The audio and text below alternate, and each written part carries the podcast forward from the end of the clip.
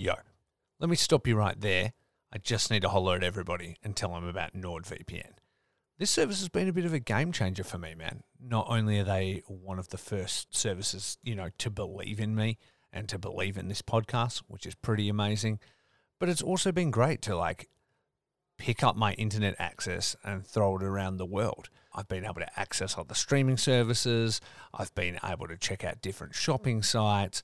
It's keeping me safe and sound on the internet and protecting all of my important data.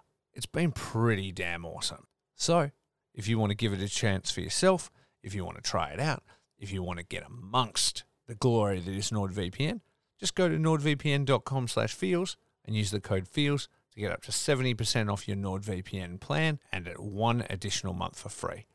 Uh, it's also risk-free with Nord's 30-day money-back guarantee, which is pretty sweet. So yeah, nordvpn.com slash feels and use the code feels. Now let's get to the interview.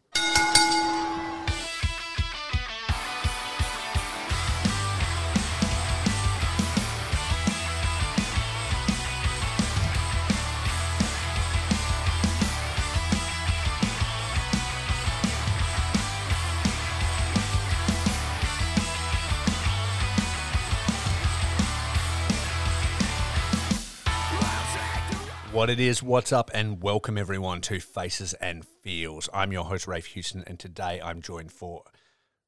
Today I'm joined by a very special guest. He's my second guest from across the pond, I guess you'd call it, from the mighty country of New Zealand.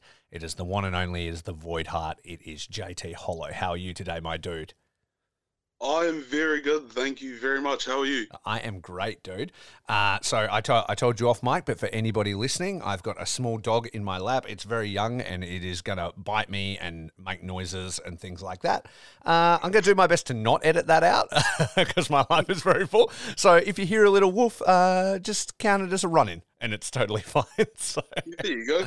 exactly right. So, dude, we'll just crack straight into it because we've we've only met briefly on Twitter and stuff. Uh, I trying to learn more about the NZ scene, so I want to just start at the start of your career, and we'll just kind of get to where you are now and where everything's cranking. So, when you think back to how you first got into pro wrestling, what were some of the faces that stood out to you? The different characters, larger than life, that drew you into wrestling.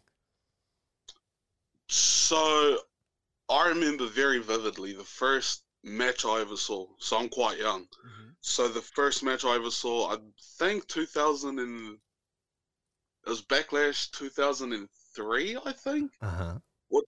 I think it was. Um, I believe it was the year it was Goldberg Rock in the main event. Okay. The first match I saw was uh, Los Guerreros versus Team Angle, Yes. Shelton and Charlie Haas. Yeah. Yeah. And then they, I believe that's when the Lowrider debuted. Yeah. they, they had the the Kurt Angle portrait gimmick, Yeah, like did the mustache and stole the belts and shit. yeah. Yeah. Um, I hated Eddie Guerrero. eh? I thought, look, this is despicable. Yeah. Everyone popping big for him. I didn't understand it. I thought, how dare you? These are just two nice men. Yeah. Just wrestling real well, and they're just getting shitted on completely. Yeah, it's an Um, outrage. So I hated wrestling. Actually, I was like, this is violent. This is mo- it's morally unjust. I don't I don't like it here. It's don't like morally bankrupt. Exactly. It's, Yeah. bro, it's no good. Yeah. Like complete heathens. This is what- this is who this is for. Yeah. Um, but eventually, I, I don't know. I guess there was just something about it. Specifically, Eddie. Eddie would eventually become like my number one Yeah. kind of guy. Yeah. Especially as I transition into, well, now I want to be a wrestler. Now I, I've got to go to training school. He was one of the guys that, from childhood, that was kind of really over with me. Yeah. Just as a complete, I don't know anything about wrestling, but I love this guy. Yeah. to being, oh my god, this when we're talking about wrestling, man, that's you want to talk about guys that could go. Yeah. Eddie's right at the top of the list all time, you know. So Absolutely. It's funny how that would- that lens changes, right? Like when you're a kid, you view it like you know kayfabe, I guess, and you're like, "This is a bad guy, and he's really mean, and I don't like it." And then eventually, you're like, "Yo, this dude fucking is amazing." like, it's it's the weirdest thing. Yeah. I think it's like it's a coming of age moment that any wrestling fan or wrestler, whatever, can all relate to.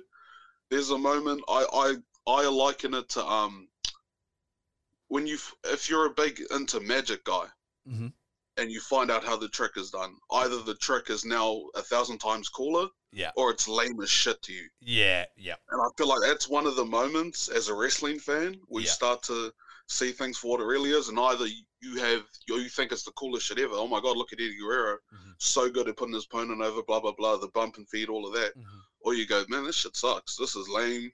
I don't want to watch this. Exactly. I think I became more of a fan when I was an adult and I came back to it. So I was like really into it when I was younger. And we're just talking early teens, you know what I mean? Like I was first exposed to it when I was a little kid and then the, sort of uh, I had no access to it because Australia. And then once I started to rent the VHS tapes and things like that, you're 23, you may not even know what a VHS tape is, but I Only yeah. just, only, only, just, just, only just Only jesus just. christ my age is going to show here but like and and then i liked it and i sort of knew it was probably a bit fake but you know whatever and i just kind of took it at face value. When i got back into it way later in life i had like 10 plus years off. I was in a band and i was doing things and and like i said in australia it's not really readily accessible unless you've got foxtel and things like that. Once i started getting back into it and I started listening to podcasts and hearing road stories and like the mechanics of the ring and and like how it like the entire thing sort of works. And I'm not a wrestler but like from the outside it fascinated me even more.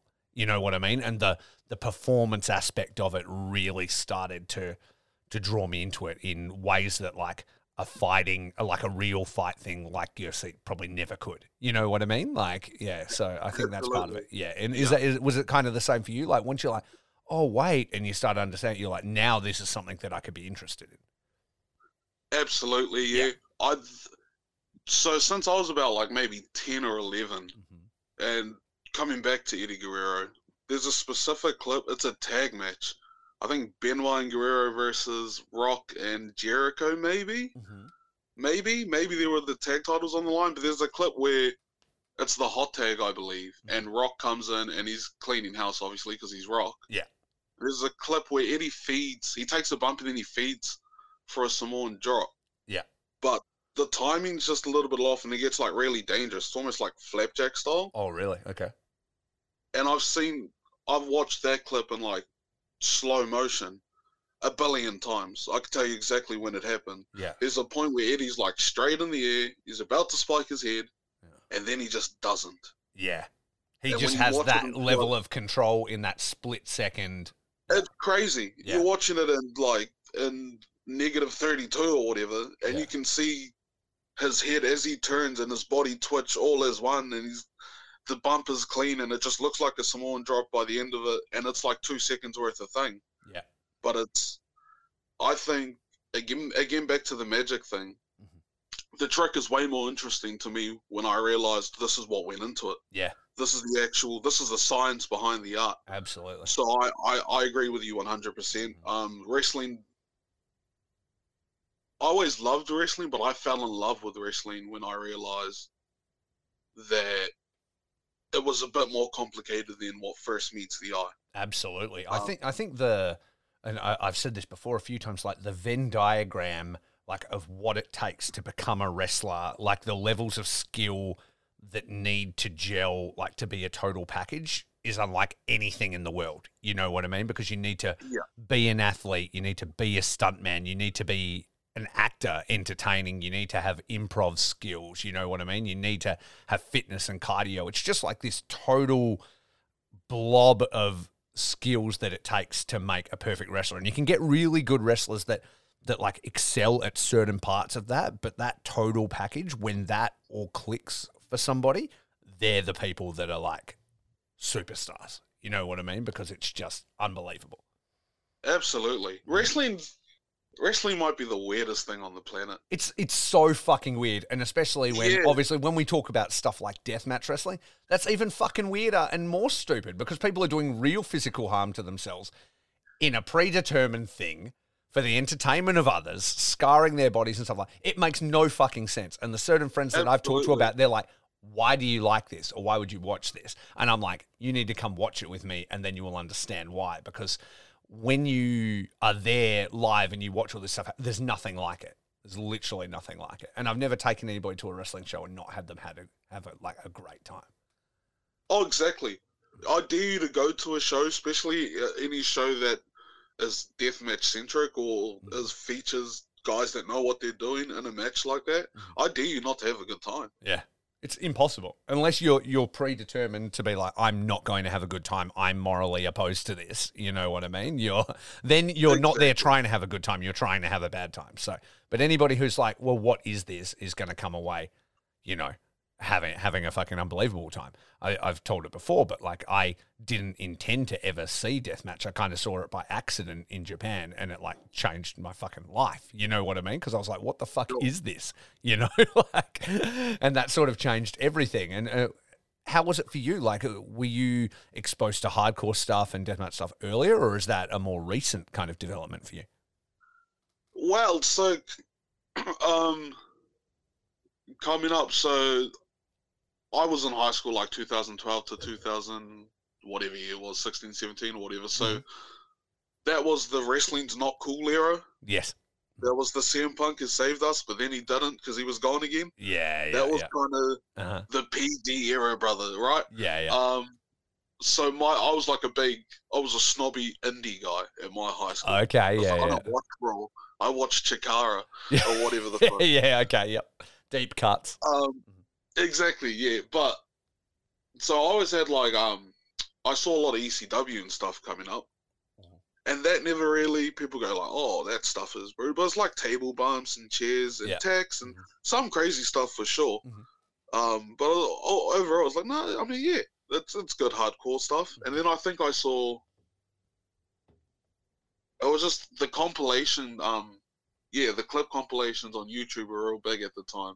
It's like CZW stuff, and that's that was the first time I was like, "What the fuck is this?" Yeah, right. The the the the deathmatch stuff, like the TODs and the Cage of Death and stuff Yeah, like that. absolutely, Yeah, okay. yeah. mhm. Now there's glass everywhere, and cunts are getting fucking cinder blocks thrown at their heads, and there's just barbed wire in places. That, like I thought those were supposed to be ropes. It's barbed wire now, Yeah. and fucking some cunts hanging off of it. It's like holy shit. You're like, what the actual fuck's happening? And it feels like real and dangerous and illegal and all those things. And especially at the age you're talking about, you're like, let's go. I I thought it was illegal. I Yeah. thought I was going to get in trouble because I was just watching Cody Bushy and El Generico or whatever I was watching at the time. yeah, yeah. And now I'm watching like Mox and fucking and all of this the CZW guys, and they're all like bleeding to death and shit. And Yeah. I'm like, holy fuck. I see. I, I missed it all. Like I said, I, I got out of it for a while. You know, it was it wasn't on my radar and stuff. And so, like when I was a kid, the internet was shit. So it's like fucking Sure. dial up and stuff. And so you could watch clips, but I'd like load up WWE recaps, and it's like trying to watch hardcore Holly's like fucking entrance video, and it's like da da da da da da, and I'm like, this this fucking sucks. And so then I get out of it. Internet becomes what it does. Blah blah blah blah. 10 years is a long fucking time to not look at something. Yep. But then when I start going back and like learning about Ring of Honor and New Japan and stuff, I was like, I didn't know wrestling could be like this. Because I, I had only ever known it to be WWE, WWF, WCW sort of format, you know? Um, and the crazy thing is, uh, I was listening to a conversation recently. Um, I think it was on WeWorks if they were talking about how like the all of the the people that are on those rosters, they can do the things that all the indie people do, but th- there's a product and there's a formula to those kind of packaged things that they want wrestling to be. You know what I mean? They want to stick within those lines and only color in those lines. So then when you see stuff outside of those lines and rules being broken and athletic feats that you didn't think were possible and you know and crazier things like that, it just like it's like waking up from the matrix is how I've described it before. It's like I've been unplugged and I'm like, where has all this shit been? Yeah. I probably never would have been out of it, but I just was the sameness uh, for me just just got too much and I sort of got away from it. You know what I mean? So uh, I can imagine at, at that young age, like being exposed to it, like you would have been like, there is an entire different world here that I'm very interested in trying to find. Oh yeah, from that point, because again, uh, not that I didn't watch Raw. Who Mhm. didn't watch Raw if you were twelve and Mhm. loved wrestling? You know. Yeah, yeah. Uh-huh. But yeah, once I saw that stuff, um, similar to you, I, I went back and saw the. Sorry. I didn't say. Oh, my no, you're good. Um, it would, I went back and saw that stuff and saw like all the old All Japan stuff, like the Four Pillars, and Yep. Mhm. saw um yeah some of the New Japan stuff, the Ring of Honor stuff, even some of the like, early PWG stuff as well. Uh-huh. Um, that's when I was like, holy shit! I probably I want to be a wrestler. I was I was told I couldn't be a wrestler already by this point. Yeah. Um, so medically, I thought I could never do that. Mhm. But when I saw that, that kind of, because yeah, same to you. I wasn't really. I was turning 13, 14, Mhm. playing rugby or whatever. Yeah. Like I didn't really. Mhm. I didn't have to watch Raw anymore. It didn't bother me. I'm Yeah. meeting girls and stuff. Like Yeah. I don't really care anymore. Yeah, I was the same. I'm But like, will- I'm touring in a band. I'm fucking every weekend. I'm like playing shows and stuff, and I'm partying and all that. And it's just like, and also I'm like not earning heaps of money or anything, so I don't have Foxtel and cable. I'm not like hiring pay per views on the weekend and stuff. So it just sort of fell away. I was always aware of it, you know, like you kind of keep Yeah. up. Oh, who's the champion now and things like that. But I just wasn't active in it, you know. So it, it like it just falls away from your your uh, I guess everyday like investment. You know, exactly. Exactly. Yeah, you talk about like, we talk about who won the Rumble or whatever Yeah. Mhm. every now and then, You're but always going to be. other than that, without independent wrestling, Mhm. I wouldn't even, yeah, I wouldn't even know to think of wrestling the way that I do now. yeah, You know, I wouldn't, I wouldn't see it the same way because you're right, it was very monotonous Yeah. in mainstream wrestling Mhm. for a long time, especially that time you're talking about. uh, yeah, absolutely. Like you said, that PG era, that uh, that kind of thing, it, it was very samey, you know. And I was really like not a Cena guy in any way, and so like Sure. the and you know I actually really appreciate him now, and I I love him when he's around. But at the time, I was like, fuck this loser, man. Like I don't Yeah. give a fuck. What's that? He beat beat Triple H for the title again. Like uh, whatever. Like I just didn't care, you know. And so, so yeah, it's different. So you said you were you were told at that point that you know you probably couldn't be a wrestler, and this is you you know being younger and stuff like that. Was that because it's New Zealand and there's probably nowhere you can train and it seems too far away, or was it because you had other, you know, like you said, rugby or whatever, you had over other focuses, and they're like, fuck that wrestling stuff, this is real over here, that kind of thing. Well, so it was a little bit of all of it. I, for the longest time, thought there was only one promotion in New Zealand, IPW, because that's just if you ever saw wrestling in New Zealand, Uh huh. which you probably didn't, but if you did, Mhm. it was like them Okay. in the North Island for sure, where I live. So Yeah. it was, um, it was. I would tell people when I was like twelve, like I'm going to be a wrestler one day. I'm, I don't care. I'm Yeah. going to be WWE champion. It's going to be great. Yeah. Um, they'd be like, well, where are you going to start? Like now you need money to. You can't live here and be a wrestler. Yeah. That wasn't a thing. Um, Farley's proved you can. Farley and I. a few boys have. Yeah, I know. A few of them have. That's yeah, like- oh, I mean, Jay, uh, Jay White. I mean, yeah. so, I mean, he's living in the US now, but there, there's been quite a few guys that have become quite successful from NZ. But at the time, there would have been none, I guess, or at least people wouldn't have been aware of Farley at all at that point. Anyway, exactly. What's success? Have I have I seen you on TV, mate? Yeah, You know I exactly. mean? Like, yeah, yeah, I feel you. Fuck. New Zealand and Australia are very similar like that. It's that tall poppy, like just fucking cut you down, like you know, before you. Yeah. yeah, absolutely. but so I've yeah I was but I've got a um a what's the word a genetic eye disease called keratoconus. They medically disqualified me. What? Okay. Yeah, when I was like I Right. think when did I have surgery? I had a corneal graft in my right eye when I was 13. Oh my god. and the doctor was like, "Yeah, like you can't."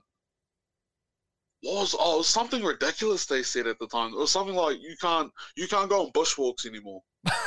What a weird rule.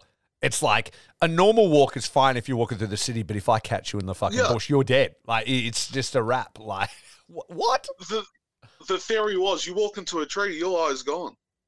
Oh, like if a stick Yeah, gets you or just like- whatever. Walk into a tree. I guess. You're like, could I wear sunglasses? They're like, no, absolutely not. You have to go no, in no, no, raw. can't, uh, can't, don't don't take the risk. Yeah, the material's not that strong. Oh my god! It was it was stupid that like I couldn't dive headfirst into a pool anymore. So they're like, well, the force from the water, oh my god. even standing in the pool, will probably blind you. so that so that's what it is. It's like a weaker eyeball or something. Yeah, so it's, the they just replaced the cornea and they just stitch it into the eyeball. Yeah.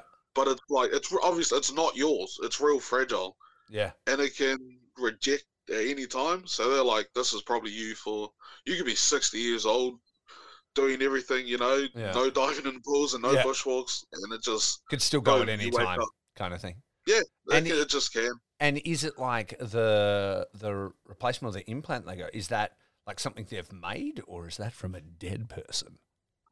Yeah, that's um. They check the license and are you a donor? And Bro, have Yeah. you ever like you know like in the, that's the start of a horror movie where you start to see like the memories of like a person who died, or like you see start to see through the veil and see spirits and shit. I was told I would, and I believed it. Oh fucking I was hell! twelve or whatever. Yeah. And they were like, "Look, this. Don't worry. We took care of you. This guy was a good guy. We don't think he did anything dodgy, but just in case you might see some he- shit." Yeah, he was a serial killer. Fucking hell. Oh my god, this is terrible. Are the doctors saying this to you? Like, don't worry, this uh, this person wa- was a good person. We checked him out. We don't. like we don't know. who like dress you or whatever. They're like giving me shit. Blah blah blah. yeah, Mind you, I'm twelve and not a brave twelve. So a cowardly twelve yeah, exactly. Yeah. So I'm like, brah, bro, what? I'm gonna, s- I'm just, I'm gonna bear witness to murders now. Fucking So hell, that's so heavy. Were you just like terrified? Yeah, well, sad, really. Yeah. I, I, I was like, on the off chance that they're right about the memories thing, I guess I will. I'll cross that bridge if it comes up. I doubt it. But I'm a little bit concerned. yeah, But it was mainly just I can't do anything now. I can't see. I can't wrestle. That was really like I was like, Yeah, because it was something you always wanted to do, and it wa- wasn't even like apparently not even on the cards anymore for you. For anything not at all. physical, It was like yeah, years of like, oh, I'm gonna, I'm gonna do this. Where's the school? Well, I don't know. I'll find a school. Da da da. I'll start a school in New Zealand, and then it was like that was like the final defeat. Yeah, It was like 13 or whatever. It was like, yeah. yeah, You're like the dream can't can never happen. Is how you're feeling. Yeah. yeah, yeah. Wow. Okay, like, so so you. then how do how do we get from being a weak-eyed ghost detector to like, like becoming the Voidheart? Like how do you, how do you then uh, a get over that fear of doing anything physical like that involves your head and and eyes and and then because that would be a mental barrier to overcome and then Yeah. also find a school and train and like take your first bump and be like hey i'm not blind sweet like like how does that happen Yeah, so I started training when I think I was 18 or 19 or something like that. Mhm.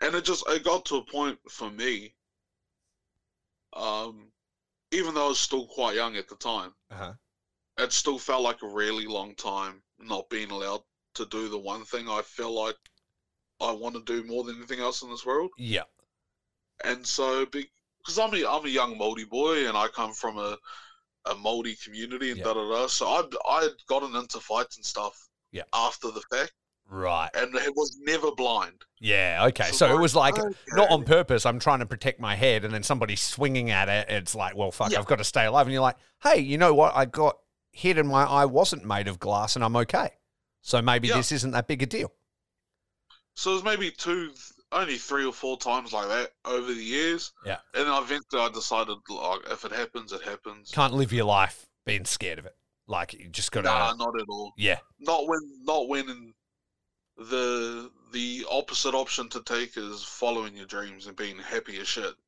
Exactly. What are you, what are you going to do? Like live in fear forever? Like so, it's like uh, like wrap your head in cotton wool, and it could still fucking go at a day's notice. So you may as well try and do everything you can, and then if something goes, well, then fuck, I'll deal with it, kind of thing. That's exactly it. That's is it just the exactly one eye, or is it both? Um, the right eye they got uh, this, uh the surgery on is more fragile, but it, it's gone in both. Yeah. Right. Right. But the exactly. right is like more developed or more regressed. Yeah. Look at it this know. way: if the right eye does go, maybe you could get like a sweet glass eye that would like. Bro, I'm- fucking- That's I'm doing the cane gimmick. yeah. I'm there gonna be go. Yeah, I'm gonna be fuck yeah. Kane. Yeah, that's it. That's fine. My um my dad's cousin, we call him Uncle Frog, but he our entire life had a glass eye, right? And he was a Oh. fucking rascal. He uh he put it out by throwing knives into a fence He was like, you know, Oh, trying to learn how to be a knife thrower or something and bounced off and fucking got him. Hectic. At least that's the story he told me. Now I think about it as an adult, maybe he was lying to me my entire life. So I don't Yeah. actually fucking know. Maybe he never had an eye. I don't know. But he used to fucking do shit like he would put his eye fucking places like to fuck with you and stuff. Like my dad would be at the beer and he'd be like, "Oh mate, uh, I'm just going to the bathroom. I'll be back." And he'd be like, "Yeah, cool." And then dad would come back and go to drink his pint, and the fucking eyeball would be in there looking at him and shit. No. or he'd roll it down the bar at you and shit. Like fucking as a kid, I remember coming in the kitchen and it just like sitting on the counter watching me and shit. That's that's a good fucking sport though. Yeah, yeah. He's like, well, what? I may as well make the best of it and fuck with people. Like it's hell No, fun. you gotta love guys Yeah. like that. I was like, hilarious. dude, why don't you get like a bunch of like, you know, have you ever seen the movie Last Action Hero? And there's that fucking villain, and he's got like a selection of them. He's got like a target one, and he's got like a red eye and a smiley face and all that Sure. Oh my god. with Arnold Schwarzenegger. I never needed my eye. You've just li- You're like, fuck it off. Why did we even fix it? I could have. exactly. this guy's got a in the movie. He's got a case, and he opens it up, and depending on what he's doing, because he's like a comic book villain, he'll be like, "I'm gonna go shoot somebody or whatever," and he'll swap out his glass eye to a target, and then he's like sniping on people and shit, and then he's like, you know, and doing different stuff. Bro, I love that. That's it. That needs to be a wrestling guy. yeah, I know. That's me. You can you can bring it back. Well, I mean, I don't want you to go blind. I'm just saying, if we're Yeah, dealing neither. with the worst case scenario and you've got to replace an eye, sweet. That's Exactly. all I'm saying. There's a silver lining to everything. Exactly. And that my suitcase Yeah, full of uh, yeah that that is eyeballs. That, that's Yeah. the silver lining. That's how you do it. That's how you do it. So, how did you then find a school? So moved to Auckland because I'm not from Uh-huh. Auckland, but I mean, if you know New Zealand, you probably heard of Auckland. It's like the biggest city. Mhm. Um, moved to Auckland to go to uni. Mhm. Did that for a while. It's yeah, whatever. Uh-huh. And then yeah, got to that point where I was like, I was bursting at the seams. Like I had to do something. Yeah. I was either going to be a wrestler or I was going to self-implode. It needed to happen. Yeah, yeah. And so my uncle was just like, and I said this on um one of the New Zealand boys podcasts, but Uh-huh. my big thing was like, all right, who's running trials? Because by this point I knew there were at least two or three promotions around. There are actually way more, but Mhm. I knew of at least two or three, and knew there were schools in Auckland and stuff. Yeah. Um, so I was like, who's running trials? Because I'm not. Maybe I'm a, I could be a good wrestler, maybe I can't, but I'm never going to know if I walk in there and have to do 5,000 push ups and I die on the first 100, you know? Yeah. It's like, who's running trials? I found a school. There's actually, how many? I think there were three or four schools in Auckland alone at Uh-huh. the time. Mhm. And I found one called Maniacs United. Yes. And they had a number, they had a time that fit my schedule at the time to go in and train. Uh-huh. And they didn't have trials. Yeah. They'll like just come down and see how you go. Yeah, yeah, cool. So I was like, cool, I'll ring them. Um, wasn't gonna ring them actually. Was probably just gonna put it off and keep telling people I was gonna ring them. Yeah. Um, but an uncle of mine was like, he sat me down at his house, pulled up the phone, said, "This is the fucking number. I'm gonna press the call button, and you're gonna tell them you're gonna be there Friday. Yeah. We're gonna go." And Made you do it. Okay. That's awesome. Yeah, Yeah, because he knew. He knew. Yeah. That's awesome. Yeah. No. Yeah. Yeah. So rung them. Um, teed up a time. Went in. And my first training was I didn't even train. So I was nervous as shit. It was like, oh, you can just watch. I just can I just watch? Yeah. Oh, you still got to pay. yeah, all right then. yeah, Yeah. sure. So yeah, I sat there and I was like, okay, I'll. And then because it was they we do Fridays and Sundays, Mhm. so this was Friday night, and I was like, oh, I'll see you Sunday morning, man. Oh, okay. Yeah. Um, that's cool because there were only like maybe nine or ten people at the school at the time, so they were really happy just to get anyone through the door. Really, Yeah. Even if you fucking had no future, at least you you know twenty bucks a week for training. Yeah. They're, ju- they're just trying to get started, trying to get it off the ground, trying to turn it into something, right? Yeah. Exactly, exactly. Bi- so build a team, I told yeah. him, Mhm. "Oh, here's my money for Sunday." Then Oh, so you, you even prepaid it, like, I'll see you Sunday. I'm definitely coming, kind of Yeah. thing. Yeah, great. Yeah. I'll be here. Though I still hadn't done anything, was still nervous as shit. Um, but they went on Sunday. I got like I we're doing like right rolls or whatever the fuck. And I Uh-huh. do a roll, and I the boys pop. You get the oh he's doing well. The bullshit. Please come back and pay for training pop. Yeah. you know.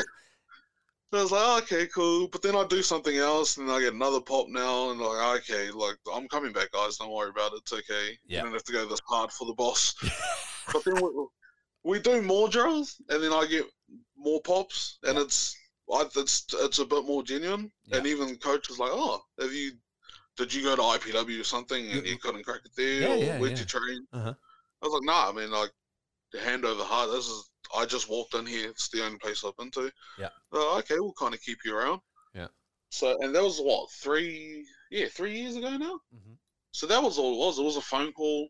I paid to watch a training, Mhm. then went to training, Mhm. and yeah, to this day, Yeah. training's tonight actually. Yeah, yeah. Um, Did you feel like you were just sort of taking to it a little bit naturally because of, I guess, lifelong fan, right? Like you, you understand the mechanics. Like you said, you were you were pausing footage and watching it slower and stuff like that, just because you wanted to understand how it worked. And then, did you feel like you were then able to sort of implement that a little bit because you had just spent so much time thinking about it? absolutely. I um, in New Zealand, I kind of it's it, ma- oh, it makes me cringe because I don't like it. Oh. But I get referred to as a natural all the time. Okay. and I think that, but I think people that come across as natural or something, it's just passion. That's the difference Okay. between Yeah.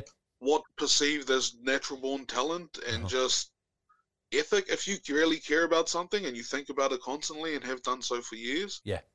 You're bound. Like you probably don't have to explain to you how to throw a clothesline. Yeah. You know what I mean? Yeah. You've if you really love it to that level, you've probably seen different techniques on how to throw a clothesline Yeah, and you- Googled it. you you've watched like Faarooq fucking throw a hundred clotheslines. You know what I mean? You've watched JBL do it like a hundred times, and you've you know and that sort of thing. And you know you've watched old footage of Stan Hansen throwing lariats and shit, like, and just the mechanics of it is there because you're a huge nerd about it. And so and sometimes that can take a little bit to make the body do it, but the understanding's already there because you're already obsessed with it. Like, Exactly. Yeah. Exactly. That's what I think the secret is. Now, mind you, Mm. I think my body, I mean, it's different now, but even then, took to it a little faster than others. Uh-huh. Just 'cause I'm a Polynesian boy. We're all big. Yeah. Especially the Samoan brothers. You've seen what they do in of wrestling. course, of course, yeah. So, if there, if there- is like a heritage and lineage and like uh, I guess race, you would say that's almost built for wrestling. It is that, right? Like that physically, it's how you guys roll. Like you know, my Exactly. my heritage is not that. I'm very weak and easily broken. Is my deal. So I'm sure natural affinity does play a part of yes. it. Um, but no, there, oh, there's no like, there's no replacement for experience, and there's no replacement for passion. Yeah. And I, I think as well, like, I mean, everything in your life sort of builds you towards that moment. So you talk about being like a huge fan that's like obsessed with it and watching this stuff. Then you talk about playing rugby. Then you talk about fighting in the streets because, you know, it's, it's kind of like the area you grew up in and like the, the way of things where you grew up and stuff. So you're not afraid to be hit. You've been physically uh, dominant on fields and tackled people and done that stuff before. You're obsessed with it. So you're not going to have those like like say I go to a ring right now, the idea of me spear tackling somebody or jumping straight onto my back or run like I would be very reserved about it because I've never done it before and have no um like point of view on it, you know, because I, I've just Sure. never done it. I don't know what it's going to feel like. Any of that shit, you'd be like, oh, I fucking do that stuff all the time. Like none of that matters. Like the like for me, it's just learning moves and, and techniques and stuff. So I I imagine that probably helped you as well. It's almost like everything led up to that moment, you know. I never really thought of it that way until maybe a month or two ago Yeah. when I really sat down to think about it. Mhm. I think when I came back from DMDU, Uh-huh. which was yeah quite the experience, and I Uh-huh. really thought about it. That Uh-huh. I think I agree with you. Yeah. That was like yeah, the little things that happen here and there, and even on the mental level, just the way you see certain things, mm. like being hit, like. Like not flinching. ghosts. That's huge. That's huge in wrestling, not flinching and present yourself.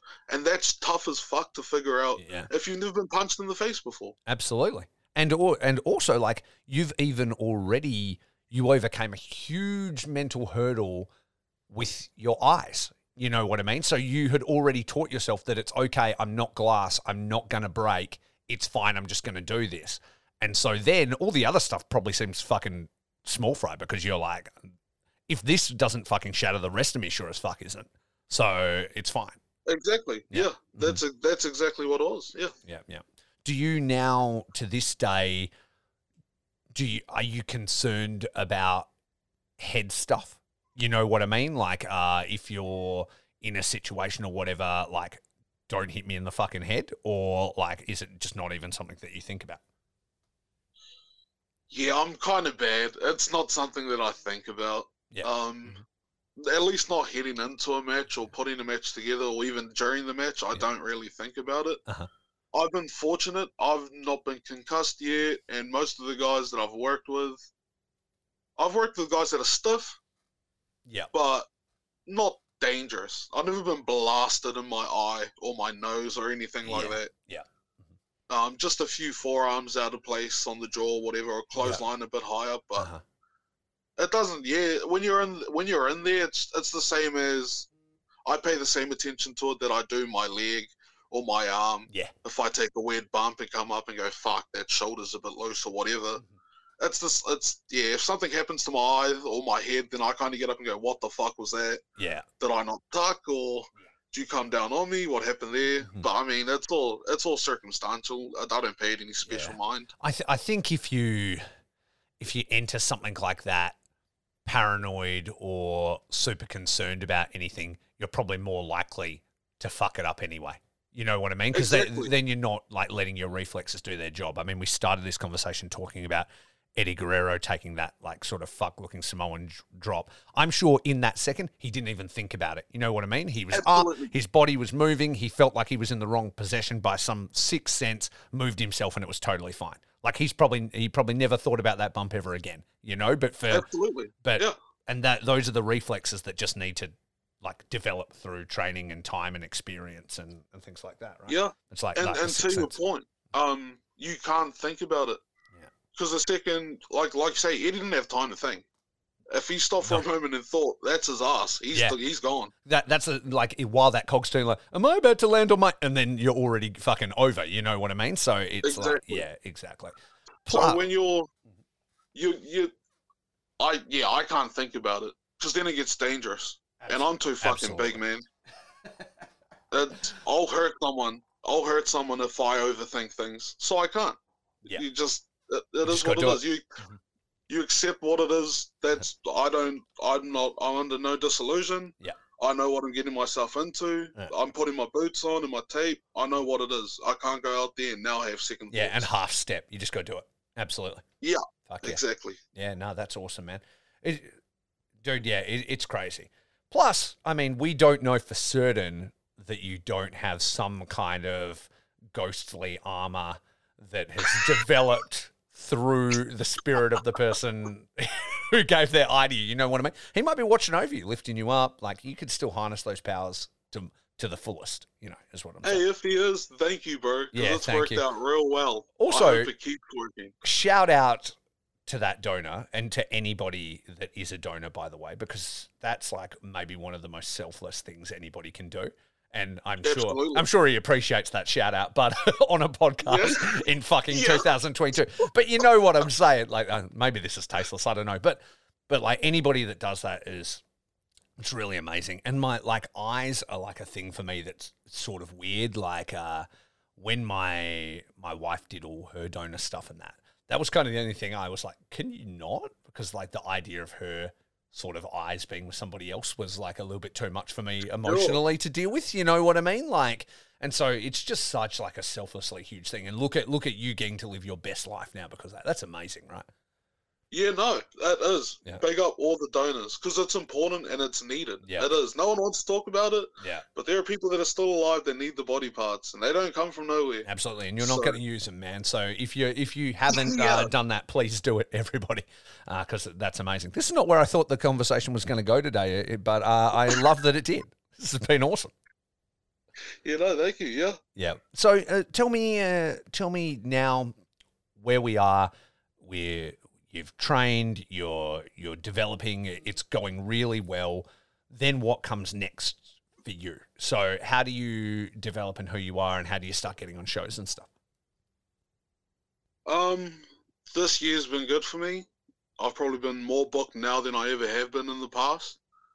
Um, it's oh, it might not sound like a huge achievement for some of our international friends listening out there, but there was a good maybe two, three month stretch or something like that where there weren't many weekends I didn't wrestle Yep.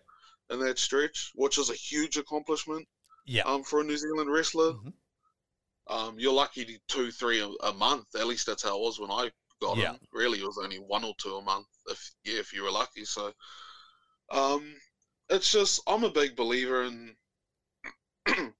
like you do what the company asks you to. You're easy to work with. Just go, just go. Be nice. Like just Yeah. yeah, be around, help out.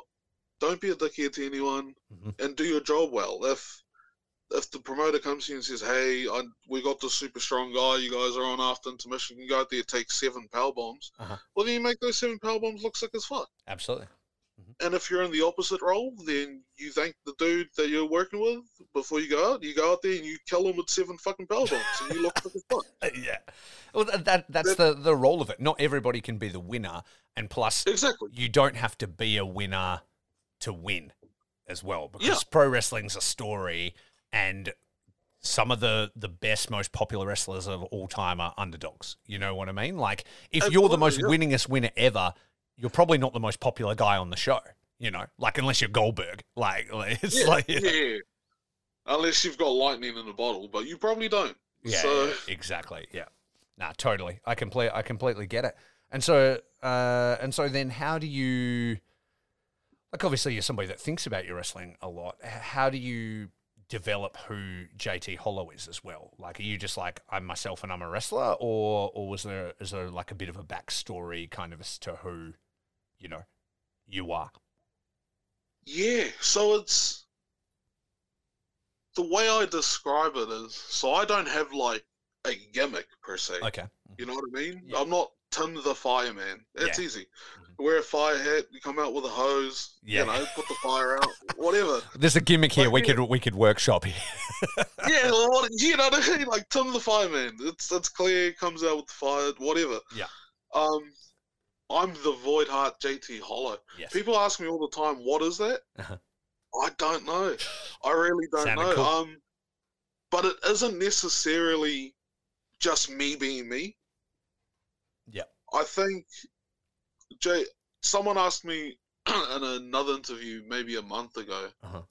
Um, I don't know if you remember on on Twitter, wrestling Twitter was up in arms for, for a little bit because Cody Rhodes Mhm. went and said wrestling is a love story Yes. and some people agreed and some people didn't. Mhm.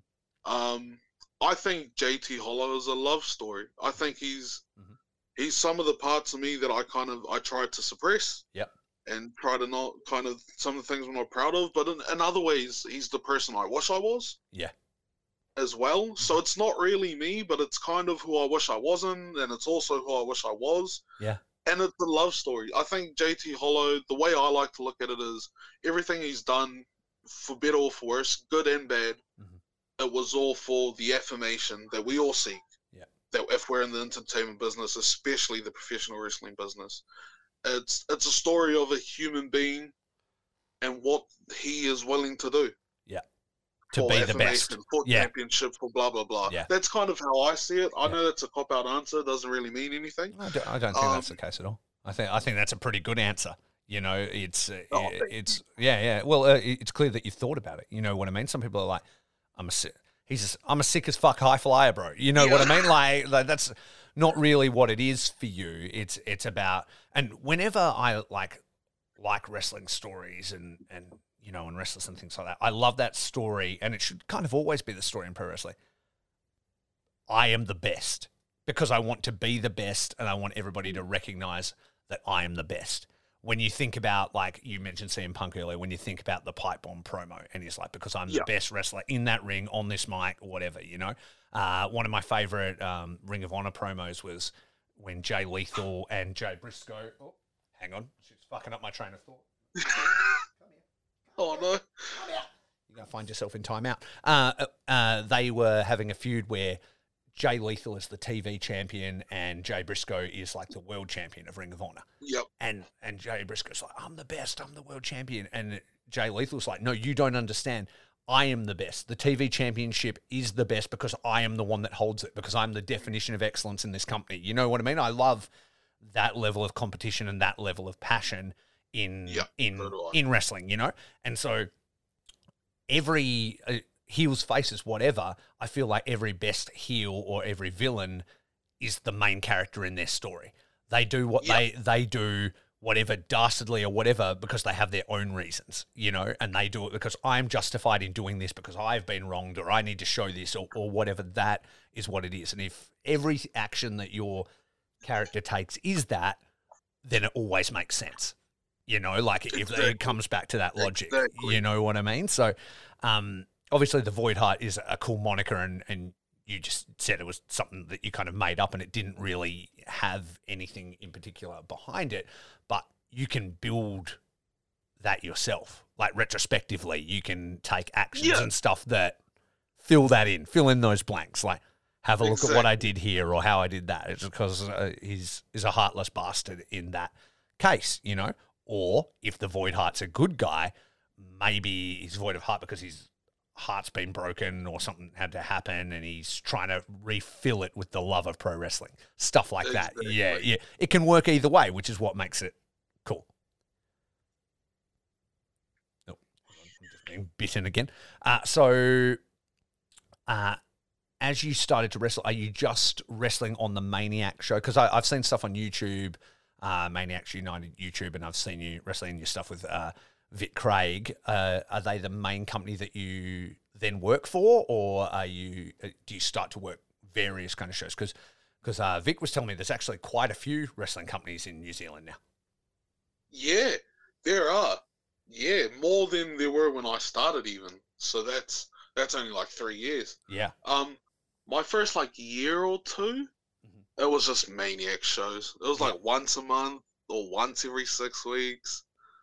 I think it got to a point where we were running like once every eight weeks, and I was like, oh man, this this is rough. But this is the only Yeah. place I could get booked, yeah, and it was my home promotion. It still is my home promotion. Mhm. Um, I think I got my first ever outside booking at a company called Hughes Academy towards the end of my first year, and it Uh-huh. was one of those like someone it's a tournament tonight, Uh-huh. someone's dropped out, show starts in forty, can you get here in ten kind of deals? And I was like, well, fuck yeah, I guess. And Yeah. ended up wrestling. It was it was a shoot tournament where like they drew numbers in the crowd.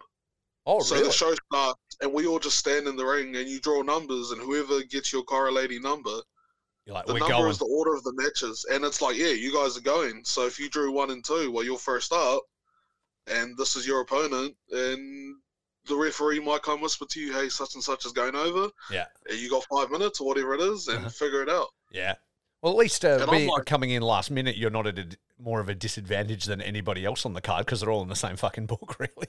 Well, yeah, exactly. so yeah, from that point of view, I was lucky. But I was, man, I'm like, I start training in February or January or something like that of that year. It's now December. I'm shitting myself. I'm not ready. yeah. I shouldn't be here. Yeah. I didn't even know I was going to be here. Um, I just got here ten minutes ago, and the show's about to start, and I'm not even a year in. I'm a loser, man. This isn't going well. It's it's But deep end of the pool for sure. Oh, yeah. But apparently it went okay. Um, and then so Hugh started to use me a bit more and more.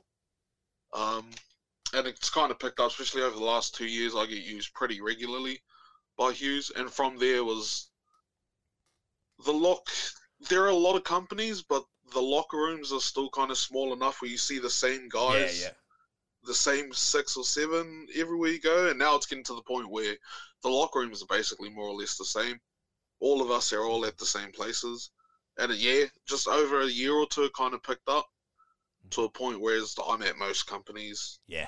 Um, that makes sense travel-wise at least, and there are like five alone in Auckland, Yeah. just in the city I live in. So it's like pick a weekend. There's probably somewhere to get a bump in or something like that. So. to get a bump in. I've never heard it put that way, but it's very Yeah. true. So, Oh, I spent a lot of time looking up at the lights, so it was more bumping than giving them out for sure. yeah, right, right. Um, so you have also been what showing up? Is it in Heathen Combat that you've been doing like a bit more of like the the deathy type stuff with those guys? Yeah, so it's interesting. Um, Heathen Heathen Combat based in Hamilton. I debuted for them, I think maybe a year ago. Okay. I've never actually done anything death for Heathen. Oh, really? Um, so Vic Craig and I, he's like my best friend. Yeah. Just in the world, just in life. Everyone knows it, so I stopped trying to hide it. We're in the middle of a feud right now. October 29th, death match coming. Yeah.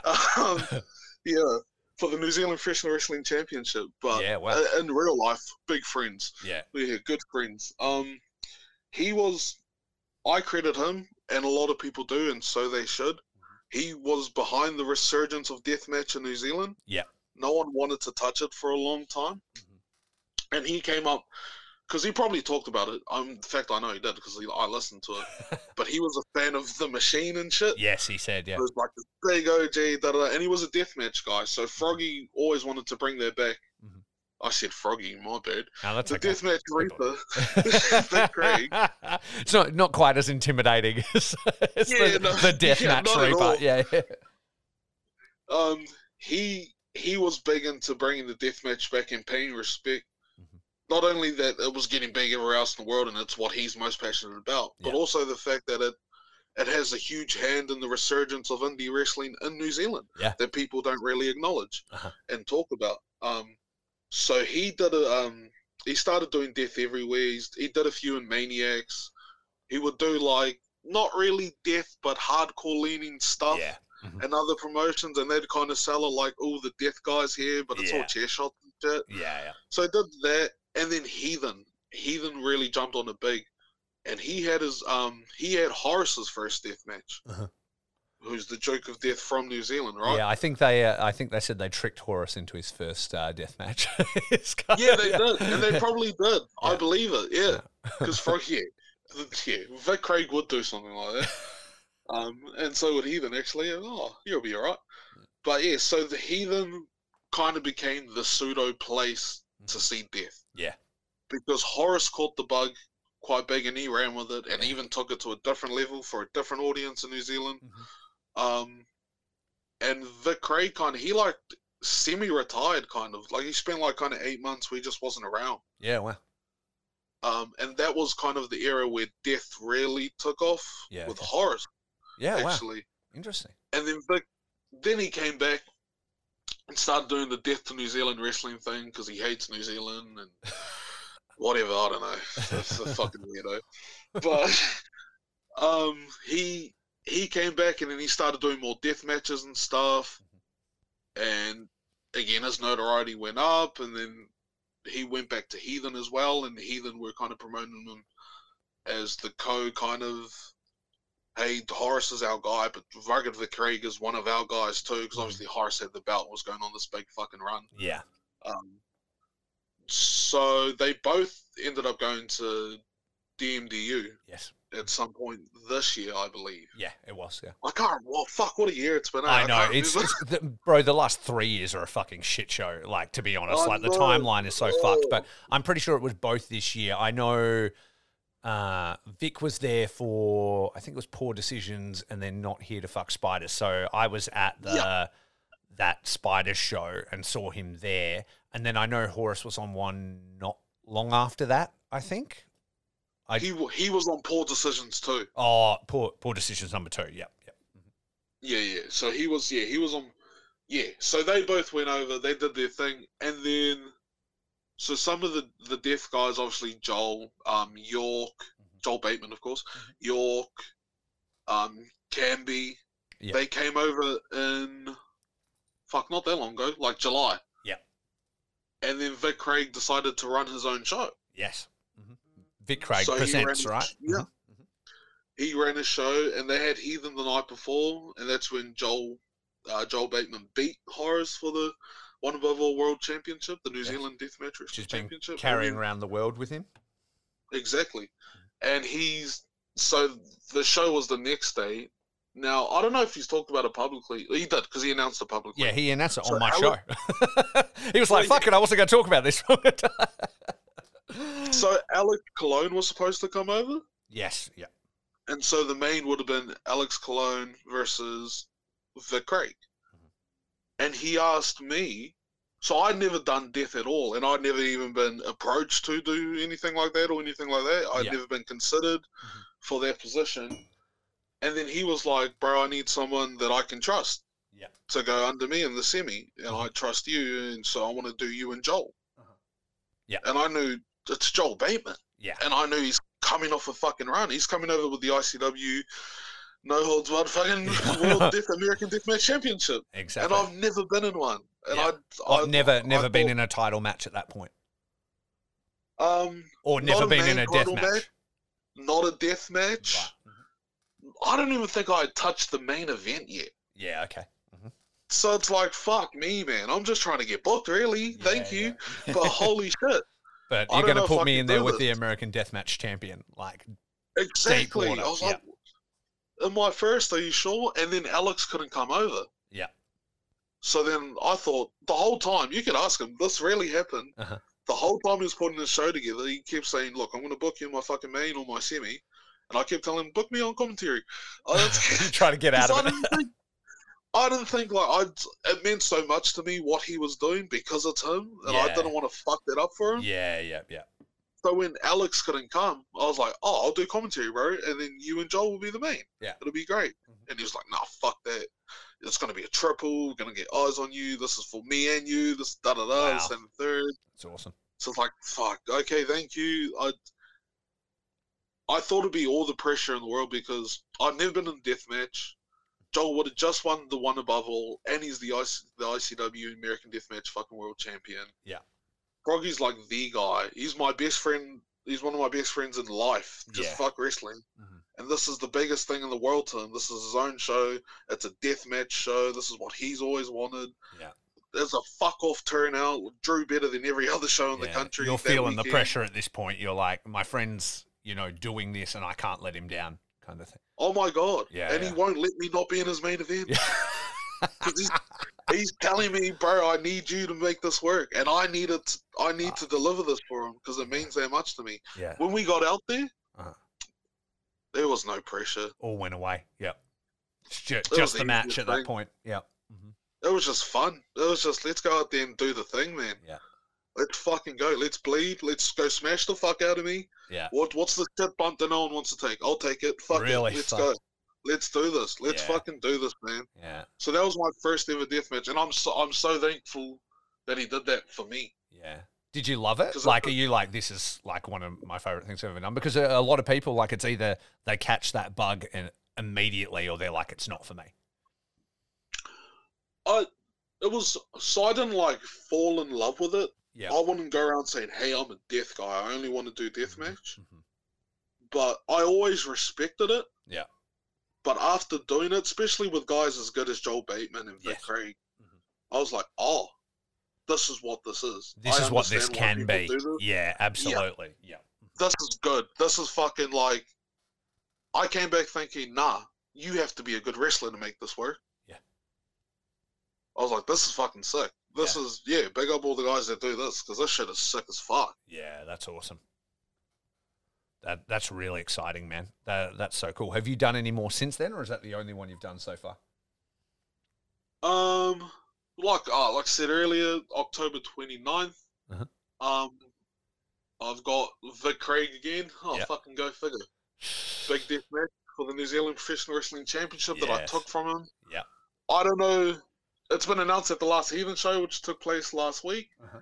Um, but there's some interesting stuff coming up in terms of Vic Craig wise, tournament wise, Yes. maybe Exactly. for November. No, he he said that on my show as well. Don't worry, you're not. Uh, Oh, he did?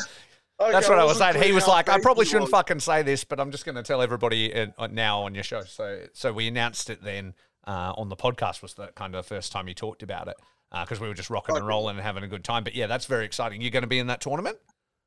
Yes, sir. Fuck yes, yeah, sir. that's well, awesome. well, I've kind of spilled the beans on the kayfabe. He won't fucking let me not be in it. So- You're like, I don't have a choice. yeah. He's like, you've got to do this, sir. Um, and recently, like a week or two ago, I made my DMDU debut for Deathmatch Down Under in a deathmatch against Mad Dog, who's like a fucking A legend. legend, yeah. Exactly. guy Which show was that? I, I'm I'm behind on like everything fucking wrestling at the moment. I haven't watched it. Is it already streaming? Which show was it? It comes out on the fifth. The Wednesday it was the Panic at the Palais. the Oh Geelong yeah, show. okay, yeah, yeah. It's not up yet. Yeah, absolutely. Oh, that's Yeah, yeah, awesome. yeah. But it comes out like next week or something. Yeah. That's cool. Uh, against the legend as well, that is Mad Dog. Like, was that a death match or was that uh, that a regular match? That was a death match. Oh, yeah. it was a death match as well. So in there It with was. one of the best to do it. Yeah. And again, my second death match ever, they're bringing me in from New Zealand. Like, no one knows. Like, who's this JT guy? Yeah, dude. And then Joel's like, nah, Mad Dog, you've got it. Like, don't worry. He's one of the that's best ever. sick. So, Joel Bateman. Mad Dog. These are like Vic Craig. These are your trainers. You know what I mean? That's that's amazing. dude. Absolutely. Yeah. It's, it, it boggles the mind. Like, it really does. It still hasn't fully hit me, like, how crazy that is and Yeah. how fortunate I am to have Yeah. been in that position. It's awesome though because it, you can tell that it's like it's it's Vic and it's Joel seeing something in you and wanting to invest in you. You know what I mean? And go look if we help this guy learn the right way and be in these things and stuff, he can be something and we can can help that happen, and that's amazing. You know it is, and I, I'm completely appreciative of it Yeah. because they don't. No one has to, you know what I mean? of No, one has to even Yeah, be nice to you, Yeah, let alone s- s- to put their go out on a limb for you and be like, "Hey, I'm put my name on this guy." No, he should be in this match. Yeah. He should wrestle Mad Dog. He should be in the main with Joel and Vic. No, I said so. I'm willing to vouch for him. Yeah. And it's a good feeling when they come back to you after the fact and go, "Hey, good job, man. You you did what I needed, and It's the people that I needed to impress, that I needed you to impress, you did it. So thank you." How was it working with a veteran like Mad Dog? Because you talk about calm under pressure and stuff like that. I can't imagine he's a man that's fucking stressing out in those kind of situations. You know what I mean? He would be just a general.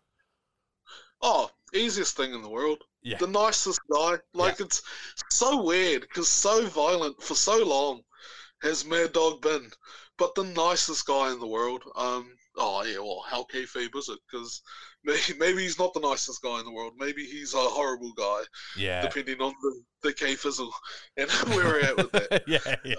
um, but it's out the window at this No, stage. that- okay, good, good. No, he it was the easiest thing. It was like a five to ten minute conversation. Mhm. He was real inclusive. He like always, he'd, every two minutes he'd say, "Hey, what do you think? Have you got ideas? Please let me know." Da da da.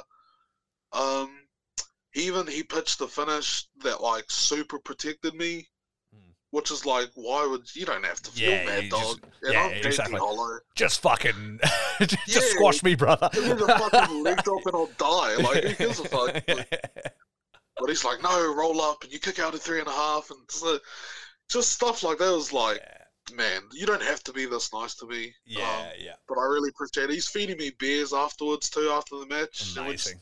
watching the show together and he's giving me advice and Yeah. being very complimentary and very kind. And he's the fucking coolest, man. Yeah. And he's like, I just, I can't believe, why would you book me against him? I don't deserve that. That's crazy.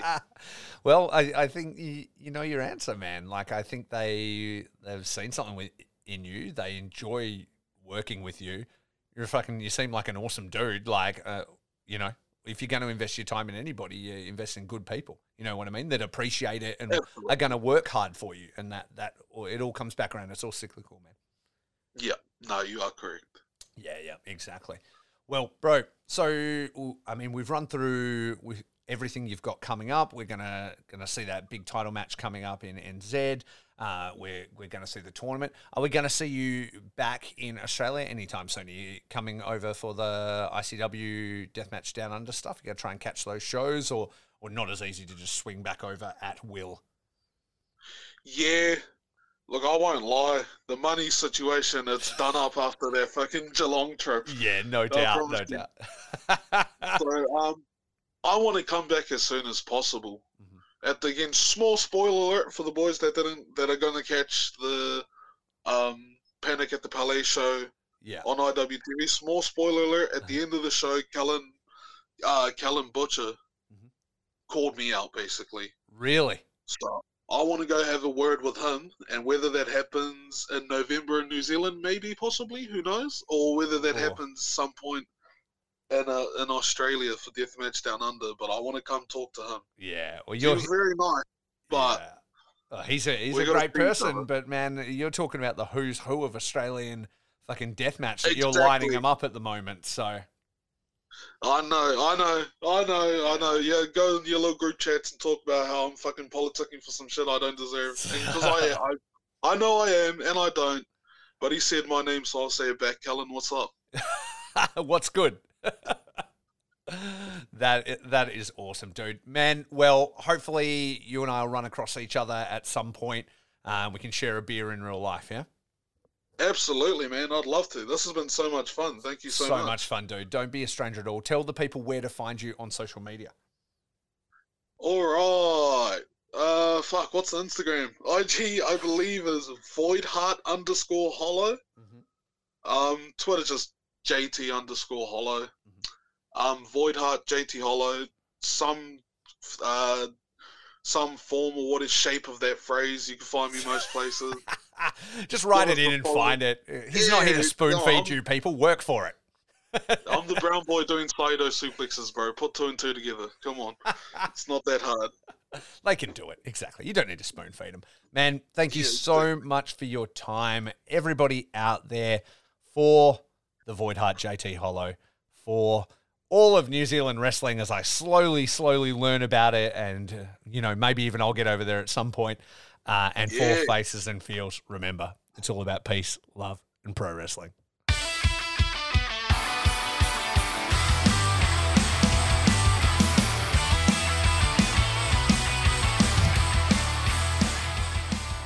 Yo, thanks for spending your time listening to the Faces and Feels podcast. Faces and Feels is a DIY project recorded and edited in house by me, Rafe Houston. You can show your support by following us on Instagram, Twitter, and Facebook at Faces Feelscast, or just head straight to our link tree, linktr.ee slash Faces Feelscast to find all the info you'll ever need about the show. You can stream the episodes, be directed to your favorite podcast providers, find links to all our social media platforms and sponsors, and you can even buy me a coffee. If you have any questions, topic suggestions, or interview requests, you can send us an email to facesandfeels at gmail.com. And don't forget to subscribe, rate, and review on iTunes and Spotify. A banger theme is Loose Lip Sync Ships by the Thunder Vipers. Check it out on Spotify. And now hang around for a quick word from some friends of the show. My body is a roadmap of pain. DeathmatchWorldwide.com, the official online merchandise store that is only for deathmatch wrestling. Featuring official t-shirts from No Peace Underground, John Wayne Murdoch, Akira, Madman Pondo, Zona 23, Neil Diamond Cutter, G Raver, Shlak, Necro Butcher, and many more. If you are a deathmatch wrestler, promotion, manager, or platform and are interested in joining the web store, send us an email to deathmatchworldwide at yahoo.com. Deathmatchworldwide.com for the violent feud.